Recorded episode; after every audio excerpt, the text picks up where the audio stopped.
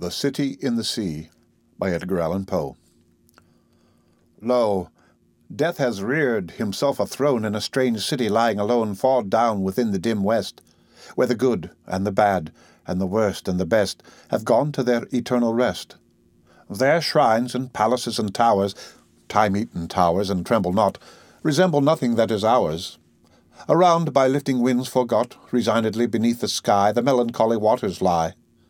No rays from the holy heaven come down on the long night time of that town, but light from out the lurid sea streams up the turrets silently, gleams up the pinnacles far and free, up domes, up spires, up kingly halls, up fanes, up Babylon-like walls, up shadowy long-forgotten bowers of sculptured ivy and stone flowers, up many and many a marvellous shrine whose wreathed friezes intertwine, the viol, the violet, and the vine, Resignedly beneath the sky the melancholy waters lie.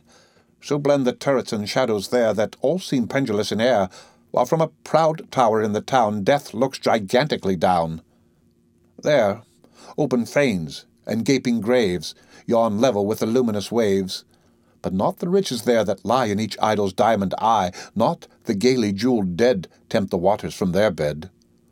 For no ripples curl, alas, along that wilderness of glass. No swellings tell that winds may be upon some far off happier sea. No heavings hint that winds have been on seas less hideously serene. But lo, a stir is in the air, the wave. There is a movement there, as if the towers had thrust aside in slightly sinking the dull tide, as if their tops had feebly given a void within the filmy heaven. The waves have now a redder glow. The hours or breathing faint and low, and when amid no earthly moans down, down that town shall settle hence, hell, rising from a thousand thrones, shall do it reverence. The End of the City in the Sea by Edgar Allan Poe, read by Rick Kishner for Lit to Go on the web at fcit.usf.edu.